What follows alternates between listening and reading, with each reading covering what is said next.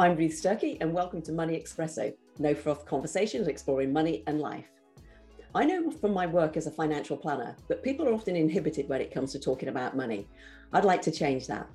I'm going to be speaking with guests from all walks of life and asking them to share their personal story and the influence that money has had along the way. I'll also be delving into those tricky money and life questions that I've seen my clients wrestle with over the years. My hope is the shared experience of our guests will help you think differently about money and make better money decisions. Hello, and welcome to today's podcast. Before we get cracking with the main pod, I just thought I'd share a few thoughts with you. Now, firstly, it would be remiss of me not to acknowledge that we're about to come out of lockdown. I'm recording this as we go live on Monday, May the 17th. And what a delight it will be to be able to meet our family and friends indoors or in the local pub. I, for one, have been freezing to death eating in a chilly pub garden for the last few weeks, all in the support of my local pub, you understand. I also wanted to share with you a uh, recent thought for the day that I heard on Radio 4. It was by the writer Rhidian Brook. He was talking about a recent family gathering where his elderly father proudly announced to the group that he'd finally got all his financial affairs in order and that he'd signed his lasting power of eternity for Rhidian. I just thought that was such a wonderful slip of the tongue. He then went on to talk more about the subject of inheritance. And he spoke about inheritances often being too little, too much, or too late. And it got me thinking about conversations I've had with clients over the years as they've deliberated over the writing of their wills or thinking about timing of gifting. When is the right time to pass money on to your nearest and dearest or charities? It's obviously a very personal decision and it can be complicated. So I think it's a subject that I'm going to come back to at a future podcast as we tackle real money and life questions.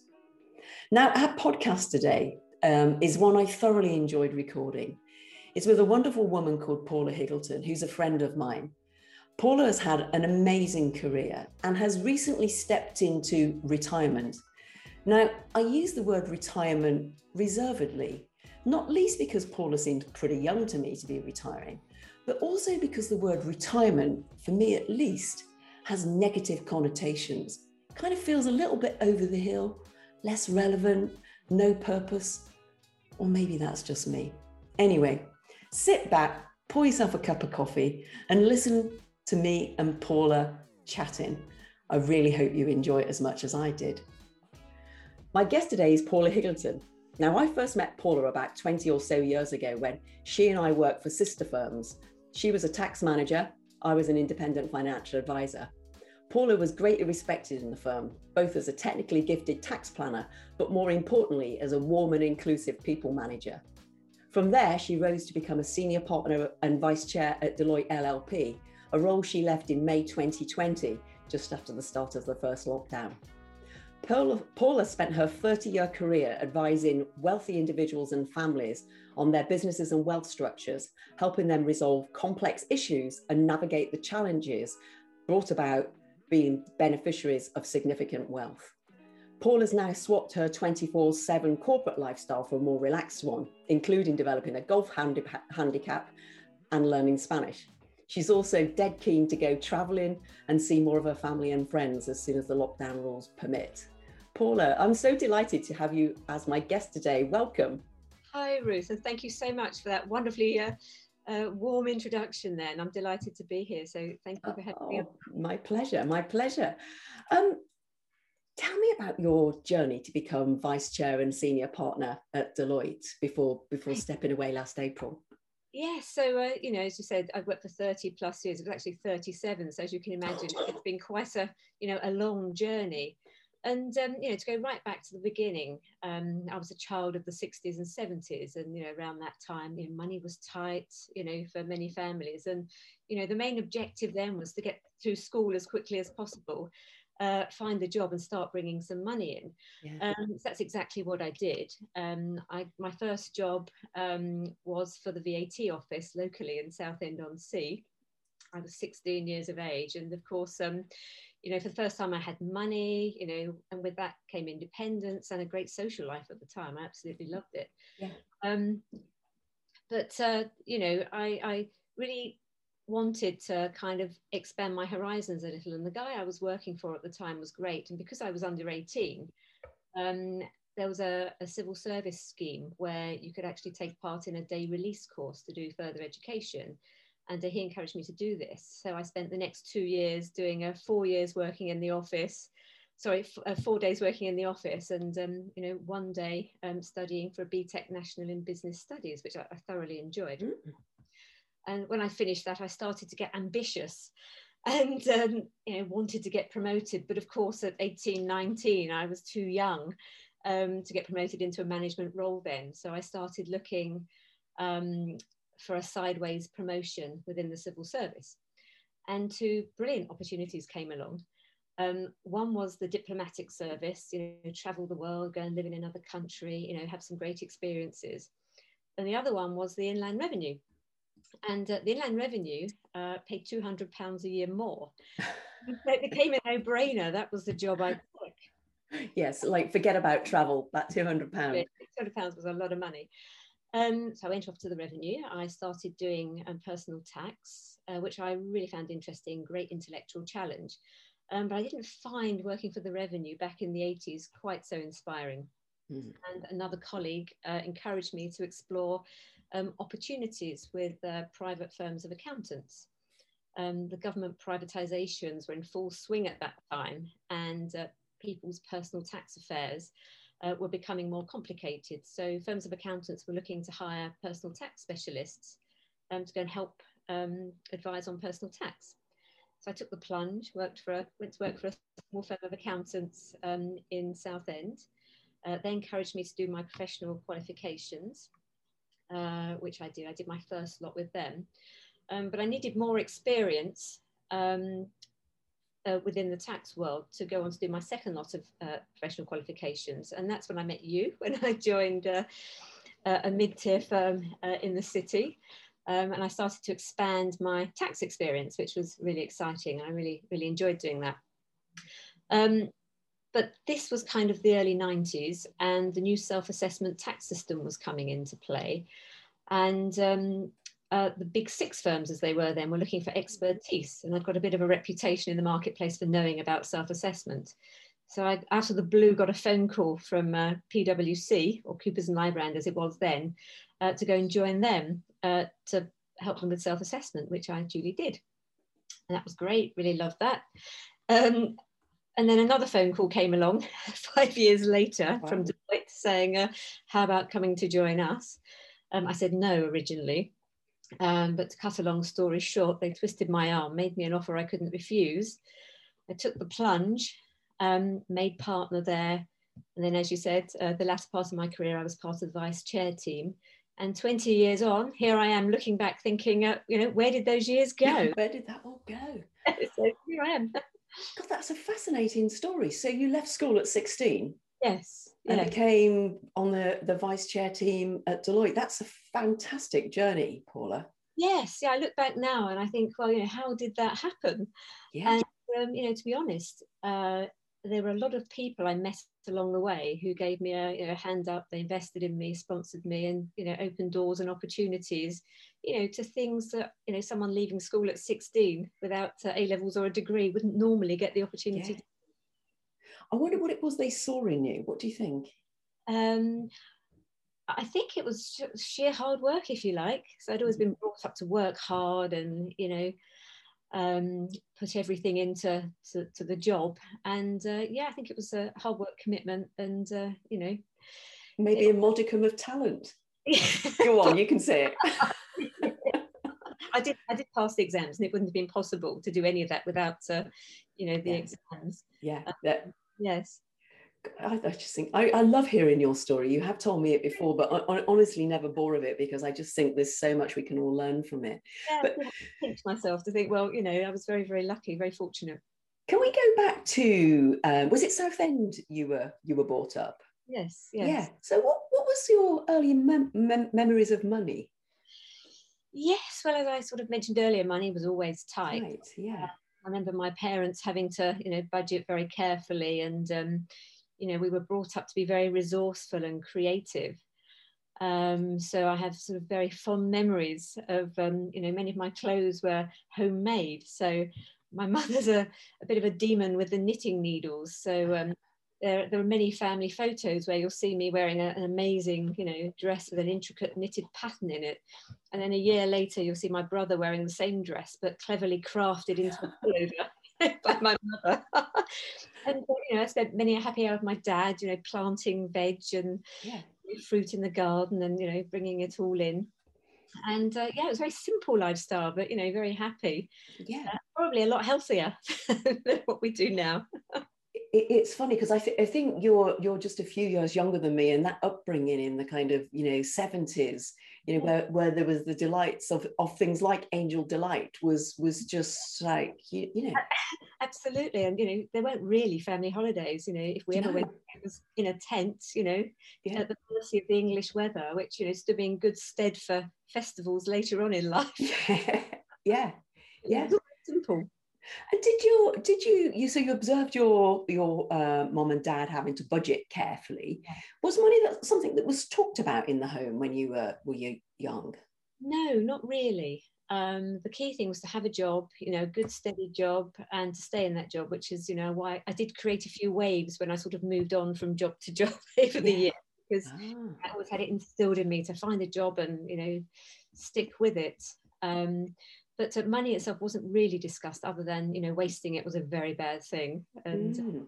you know yeah.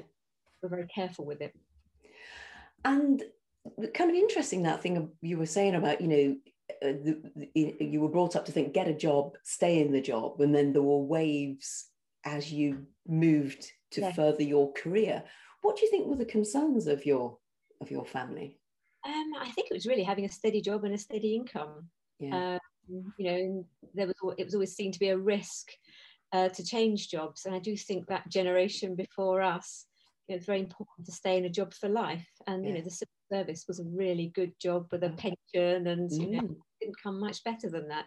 Yeah. Uh, but you know, I think our generation were rather more um, inquisitive around opportunity and yeah. a bit exploratory around all of that sort of thing.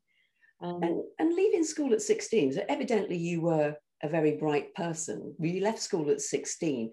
Was that because you really wanted to work or university just wasn't kind of like in your, your DNA? What, what was, what happened there? I, I think, it, you know, university wasn't really something that um, was talked about or was something that was really on the cards. And the hmm. very thought of having financial independence yeah. was something that was very appealing. Yeah. Um, and I suppose what's funny is um, uh, during one of my lockdown clearouts, um, I discovered that I still had my first bank statements and pay slips and credit card bills. Oh my goodness. Which has been an amazing sort of a, I don't know, revelation as to what I did with the money back then that I was earning. Um, because, you know. What did you do? Well, I can tell you exactly what I did. so, um, my first pay slip here shows that my take home um, was £223 for the month. Wow. And, uh, my first credit card bill for the same month shows me buying a pair of boots from Chelsea Girl. £15.99, which was an extortionate amount of money to spend on a pair of um, boots at the time. Um, but I remember them very well and I, I loved them dearly. Um, I think my parents were pretty horrified that I'd uh, blown such a lot of money on one thing, but, uh, but there you go, it was a treat for my first uh, paycheck. Um, and my bank statement is. oh my God, those are things of the past, aren't they? Yes, and um, this shows. I remember having a really good social life, um, but it shows me taking out, you know, the odd five pounds and ten pounds here. I only conclude that um, going out was a lot cheaper then. I remember having a great time um, at the civil service uh, bar where a pint of cider and black was ten and a half p. So you could have a pretty good time on a pound, you know, including having the bus fare and uh, probably a bag of chips on the way home as well. So brilliant. cheaper.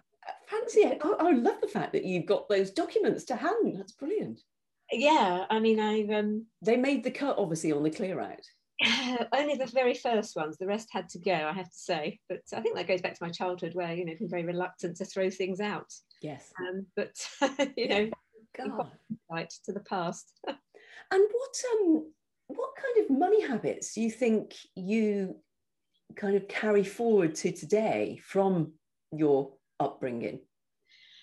Um, well, yes, it goes back to don't like to waste anything. Yeah. Um, so you know, always uh, you know making sure that you know before I chuck something out, it's either going to a good home or it's so worn out that you know the bin is the only place for it. Yes. Um, I've always tried to live within my means. I think that goes back to my childhood. You know, Mm. making sure that you didn't spend more than you had. So I always made sure that um, I paid off my credit card bill every month. That was pretty tricky at first when I developed a penchant for shopping in Chelsea Girl. but um, you know, and, and I was always encouraged by my parents to have something stashed away, no matter how small, for a rainy day.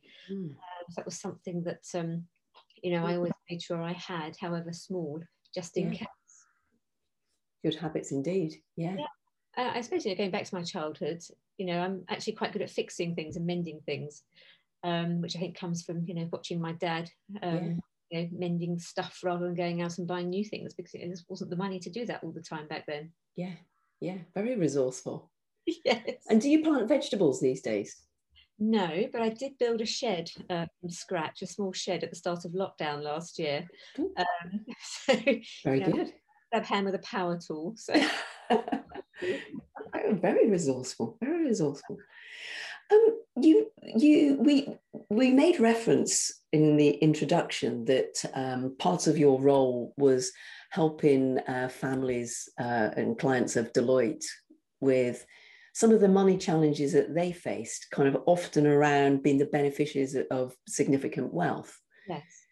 What did you typically see with the struggles of people that, that some of our listeners might think that's a worry? Yes, yes. Well, it, it- was always one of those things where, um, you know, when you, you always think not having money is stressful, but equally having lots of money is also um, just as stressful too.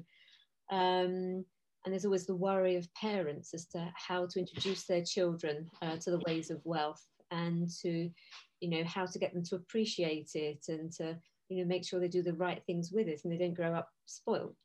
Um, so that was always a massive challenge. And uh, one thing I often found uh, was that tax would be a focus. But I'd always try and encourage families to think about what it was they wanted to do from a family perspective and let the tax follow, as Yeah. opposed to um, saying, right, you know, this is what we want to do with the tax, and then trying to shoehorn their lives and their families Mm. to fit the tax profile. Because, you know, over my many years um, of specializing in tax, I saw so many people leading unhappy lives because they'd allowed the tax to dictate how they lived their life other than you know rather than the other way Yeah. You you hear stories, don't you, about people living in, I don't know, yes strange places to prevent paying a tax bill and being removed from their family and friends. That's always struck me as rather odd. yes absolutely and you know the key thing is just to put your life first there's no point in having money and not enjoying life you know it's there to be money is there to be enjoyed Yeah. uh, you know always some quite interesting and often difficult conversations in making sure that uh, you know um, perspectives were uh, you know in the right order Yeah. and priorities you know in the right place Yeah. And did, were people generally open to that concept that, you know, let's put the tax to one side at the moment. Let's talk about the life that you would like for yourself and your family. Did you find that people were just sidelined by the idea of paying what they perceived to be significant amounts of tax? Yes, and I think over the years times changed. I think people's attitude to tax changed quite significantly. In that, um, you know, at the start it was all about saving tax, and then as time went on, it became about paying the right amount of tax. And I Mm. think people are much more um, open um, to the fact that uh, you know life should come first, and uh, you know the tax should be secondary. And you know, it's very important to pay the right amount of tax as opposed to let everything revolve around, you know, uh, uh, shoehorning everything into saving the tax. Yeah. And I do think the generation coming through are much more savvy, um, much more philanthropic, um, much more about impact investing, uh, Mm. making a, a difference for good, Mm. uh, which was you know really lovely to see coming through over the years. It is, isn't it? And it, it's something that we see uh, at, at Paradigm Norton. There's an increasing request for impact investing, um, ESG investing, and, and, and philanthropy. Very much, I think we see as people being increasingly interested when they know that they have more than enough for the life that they want. Yes, and I think people are much more open now to have conversations and start those conversations earlier with their children. Yeah, That they're educated and well versed in the ways of wealth, as opposed to when I go back to the beginning of my career, and I'd sit in meetings where you know the parent would hand the tax return over, tell the child to sign it, and then take it away again, as opposed Yes. to nowadays where you know there'd be a very open conversation as to what was on the tax return, yeah. what wealth was involved. and it's so important to start those conversations early isn't it within the family i think so there's a there's a real appreciation i, I remember uh, a, a wealthy family we looked after and the uh, parents were incredibly concerned that if they passed their money to their children uh, the daughter in particular would just give the money away to philanthropic causes Yeah. and i always thought that was perhaps something that they shouldn't fear um, to be perfectly honest but um, Yes, it's all about um, you know educating the children in the ways of wealth at the Yeah. outset, so that when when it comes to it, then you know it's not such a, a frightening thing yeah either for the you know parents handing the money down or for the children themselves who are left as the custodians of the wealth. Absolutely. And, and is that something that you would talk to all generations of the family, or were you ty- typically speaking to the, the, the, the parents? Uh, well, the conversation would normally start with the parents, and um, I always tried to encourage the parents to bring the children into the conversation, and you know, often that was Yeah. quite a difficult thing to do, quite understandably. Um, but uh, you know, absolutely essential to have the whole family aligned and to ensure that you know the objectives of the whole family um, are totally aligned, because there's Yeah. nothing worse in parents saying, "Well, this is what we as a family stand for, and what our objectives are." Mm, the next generation aren't brought into that because that's just a recipe for disaster yeah, and um, you know inevitably fallings out which um, really aren't good for wealth preservation at all absolutely. Yeah. And, and the family as a whole, I guess. Yeah. Absolutely Yeah. Now, I'm, I'm fascinated by this point. So you worked, I think you said 37 for 37 years, and you stepped back from what must have been an incredibly full on role uh, with Deloitte um, at the start of lockdown. Yeah. And I looked at your LinkedIn bio, and it said something like recently retired and enjoying life. Now, I love this because I'm hoping that, that that's obviously your reality at the moment. But I'm keen to explore the word retirement yes because you seem to have embraced it, and I think that's great. yeah But I observe in many people, and you're many years off what I would see as a traditional retirement age. what, what does the word retirement mean to you? yeah no that's a really good question and i suppose you know um, for me it's more about a pause from that sort of full-on 24-7 uh, role um, to really take time to step back and reflect on Mm. what I want the next phase of life to look like. You know, the first phase is about I would see it as being, you know, the learning. The next phase is the earning, Yes. and then the final phase where really, you know, you can um, make of it what you wish. yeah. So you know, I um, I've you know been able to take stock of where I am. You know, I'd accumulated a, a big to-do list of things that I really wanted to do, but never found the time to do um, while I was working. So you mentioned golf earlier. So Yes. that's a whole revelation as to how much fun that is. Um, learning Spanish. Um, you know, the other thing is, uh, you know, discovering the local area. And I Mm. think uh, lockdown, of course, um, put travel plans on hold, but it also uh, presented an amazing opportunity to discover the local area. You know, I'd lived here for 12 years and not really ventured too far up the road. So we Yeah. discovered an awful lot of you know, nature in East London. And who knew, you know, we had so much wildlife in East London. yes. Um, but that, that's been, you know, a really good fun thing to do. Um, and, you know, going forward, um, you know, I'm looking at taking some more things on. I've been doing some voluntary work, which has been great to sort of uh, get involved in things. So I'm looking at doing some more community stuff, uh, particularly in the education area. Mm. Very strongly about um, you know, social mobility and um, you know helping local kids with their career um, opportunities. Um, and then you know I'll probably take on some NEDs and things like that, but uh, nothing that's going to get in the way of the travel plans or the uh, you know developing the golf handicap. Hopefully, so, that sounds like you've got a great balance in mind there. Yes, yeah, it's got to be fun as well. I think. Yeah. Yeah. Um, so, so looking forward to all that developing as the next uh, few years go on. And uh, how are you finding being away from the corporate world? Yes, that's a really interesting question. Um, I, I'm really, I love it. it's great. I'm hoping none of my colleagues will. you know, I, I, loved it while I was doing it. It was fantastic, you know, amazing experiences mm. and opportunities I could never have imagined I'd have, and got to meet some fabulously interesting people. Um, but you know, I, I feel as though I've managed to make that transition quite nicely into, um, you know, a whole different lifestyle. I think lockdown helped in providing yes. a gentle glide down, yes, more relaxed um, pace of life. Yeah. Uh, but yes, it's I think it's really important to kind of take stock as to where you are in life, and um, you know, take the time to plan what it is you really want to do, having worked uh, mm. uh, endlessly for the last, uh, I hate to keep saying 37 years. It doesn't seem possible, does it? no. no. Yeah. So you mentioned as we were, as you were talking about your career, that um, a, a, few people along the way that um, kind of gave you some guidance or pointed you in the right direction or encouraged you. Who would you say has had the biggest impact on your life, whether that's your career or your life, and, and why would that be? That's an interesting one. There's definitely more than one, I'd say. So the very first one that really stands out is the um, uh, the boss I had in my first job, who took me aside and said, "Look, you know, this is a job in the VAT office, but it's not, you know, it's not a, a fabulous job. Um, and with your O levels, yes, um, you should really look at doing this day release course in business studies. And um, you know, he was an elderly gentleman, or, or, so I thought he was. He was probably, you know, forty-five or something. very old at the time to me.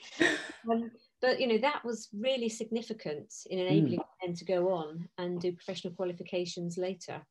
And, and just to, sorry, inter- interrupt you, Paula, but was that something that you'd ever imagined might open up to you? Or did you just think it would be work from 16 and that was it? I just assumed it was work, you know, in the civil service, and that that would be it. You know, as my yeah. going back to my parents, that was the kind of uh, you know career paths they had. Yeah. Um, so no, never imagined that at all.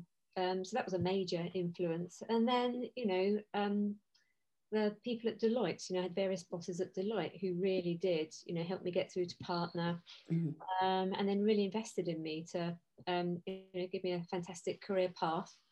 And uh, you know, it was just such an amazing privilege to be part of the vice chair team mm. towards the uh, end of my career.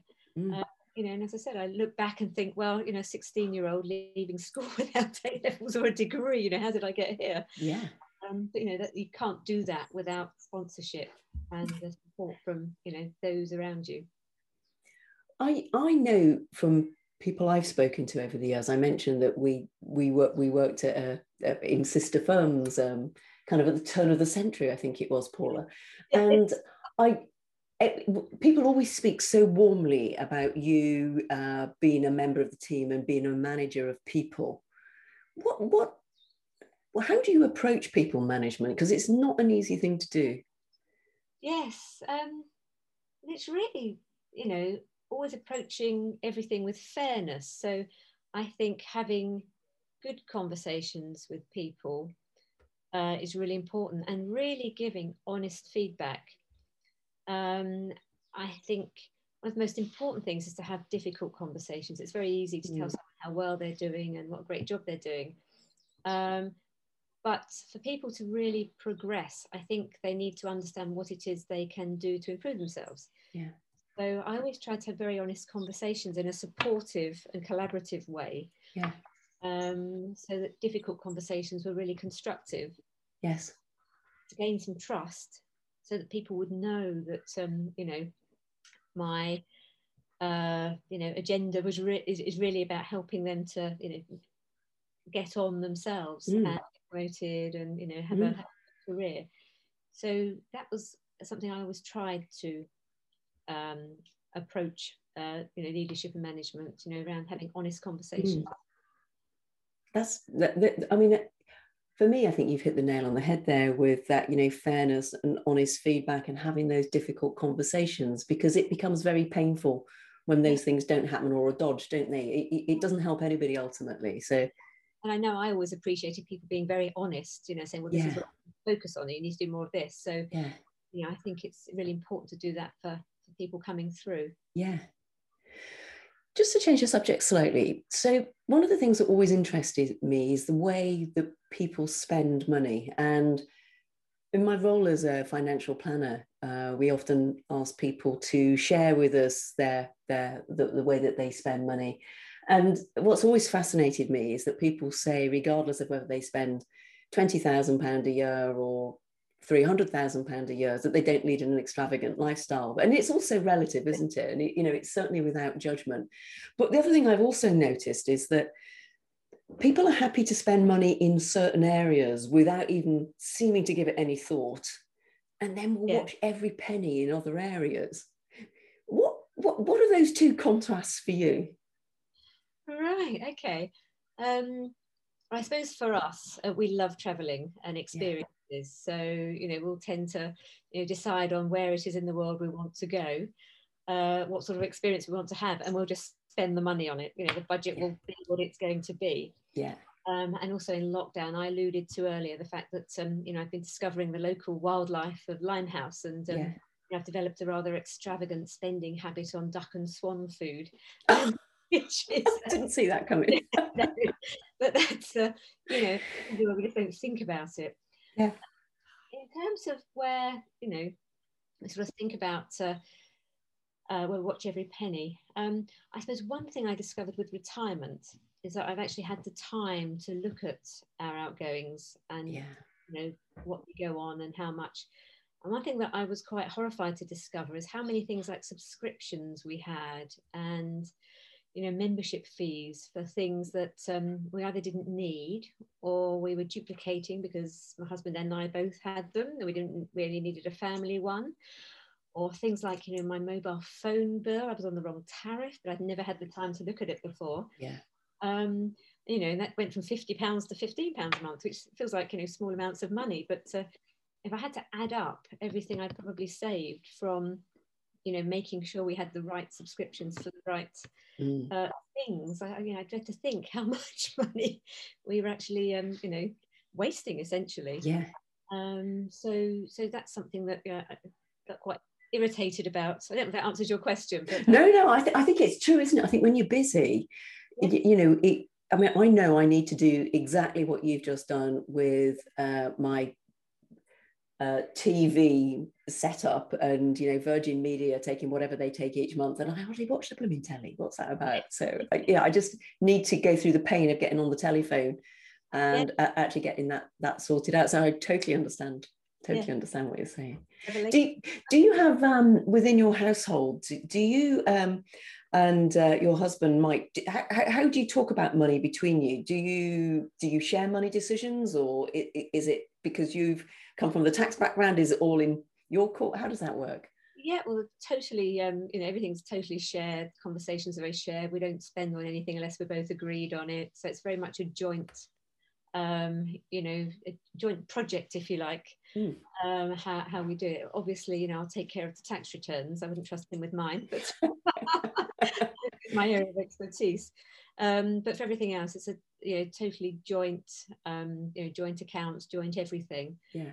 Um, I think that's just very important, really. Yeah, definitely, definitely. Although it isn't always the norm, is it? As I'm sure you've seen. No, I would say mm. I probably spend far more than he does, but um, you know, it seems mine. Things balance out, I'm sure. I'm sure. Which leads me on to one of my favourite questions. Um, you can't actually now say duck and swan food, but what has been the thing that's brought you the most pleasure under £30 that you've purchased in the last, say, 12 months? Yes, well, without a shadow of a doubt, and £30 is the, the, the, the number actually. Um, I never thought I would ever need but they've been invaluable over lockdown, is my Marks and Spencer's thermal underwear. and they have been amazing for spending lots of time outdoors, all those walks throughout the winter. Yeah. Um, being able to, you know, sit out when we were able to and uh, either picnic or uh, eat al fresco during December. Um, absolutely been a godsend. Um, and, you know, I like them so much, I bought another set. They were so, so good wow. and valuable. Um, you know, other than the duck food, which, you know, 30 pounds will buy you 16 kilos and a huge amount of fun. terms, you know, open up a, a whole outdoor world, which I never previously really experienced when I was working. I love that. Brilliant. God. M&S thermal underwear. Didn't see that coming. and as a slight follow-on, what's your kind of um, guilty money secret? Guilty money secret. Well, you know, I suppose it would be the duck food, really. Um, you know, I, um, you know, we um, we do spend without worrying too much about, uh, you know, how much we're parting with to spend them you know and of course and, and travel as i mentioned that's something yeah. Um, yeah. we do uh, spend a gung-ho about spending on that and uh, you, know, you must be raring to go when lockdown lifts. If you if you if you got your your your next trips mapped out. Well that's right. Yes. So all the ones that were meant to happen last year have been pushed out now to next year. Yeah. Um so um you know we're sort of raring to go to to do those. And of course, I've got a list as long as my arm as to all those other places that we want to get cracking on. Yeah. We do have, a, we do have an ambition to travel to as many countries in the world as we possibly can. Whether that will ever be possible, I don't know. Yeah. But I have a map on the wall here. You can't see that covered in, you know, stickies and uh, annotations as to where we're going to try and go and when. So. Brilliant. Good. All right. We'll wait, we'll wait to hear more about that. Yeah. And and finally, I mean, one of the things, one of the reasons why I'm keen to have this podcast talking about money is that I think we can all learn from each other around the things that we've learned over time, which I'm calling my our money pearls of wisdom.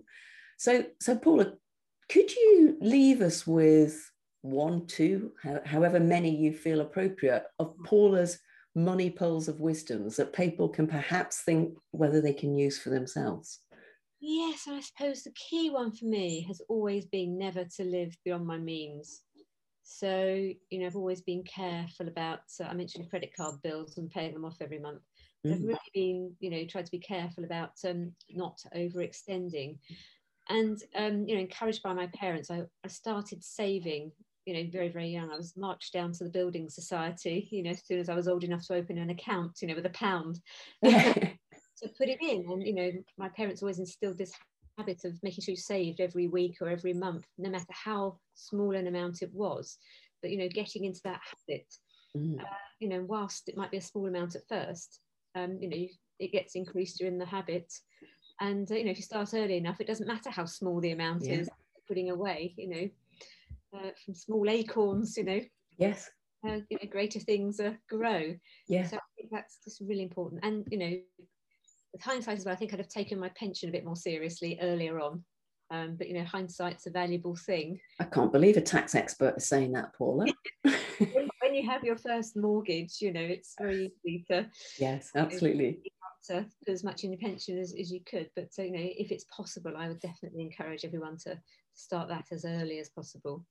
And it's funny you mentioned pensions actually, because pensions have got a bad rap, I think, haven't they, with with many people and um, there's been scandals and things and you know which has all been incredibly unhelpful but ultimately i always like to think of it as just a a a, a kind of sexy tax advantage glorified saving scheme isn't it really? So it, um, it's a no-brainer at the end of the day. Yeah. Yeah you yeah, know yeah. getting the, the the roll up you know tax free mm. uh, you know it's it's all within the rules and you know it's it's there yeah. yeah. to be taken advantage of. So Indeed. just say, start early. Paula, thank you so much. They, they've been it's been really lovely chatting to you, and thank you for telling us about your incredible career journey. I, I, I, love the idea of your three phases: the learning, earning, and now you're about to move into the next uh, the next phase. I kind of can't wait to see how that that develops and hear about your trips. But um, thank you very much for your for your time and your wisdom. It's really appreciated. Thank you so much. Thank you for, for having me on. And uh, yeah, I've very much enjoy, enjoyed chatting with you, Roy. So thank you. Thanks, Paula. Bye for now. Thank you. Bye bye. So that's it for today. I hope you enjoyed the conversation as much as I did. I'd really appreciate it if you could take a couple of minutes of your time to go to Apple Podcasts, Spotify, or wherever you listen to your podcast to subscribe, rate, and give a five star review for Money Espresso. Apparently, this helps more people to find the podcast so we can help more people think differently about their money and their life. If you've got any thoughts, comments, or questions on any of the matters discussed, or life and money generally, I'd love to hear from you. You can contact me on Twitter or LinkedIn at Ruth Sturkey. Of course, the conversations with my guests are not intended as advice. My intention is to merely share our guests' money and life experiences to entertain, educate, and inform you. Any form of investing involves risk, and the value of your investments may go down as well as up. So please do speak with a financial planner before making any investments to make sure they're the right ones for you. Thank you.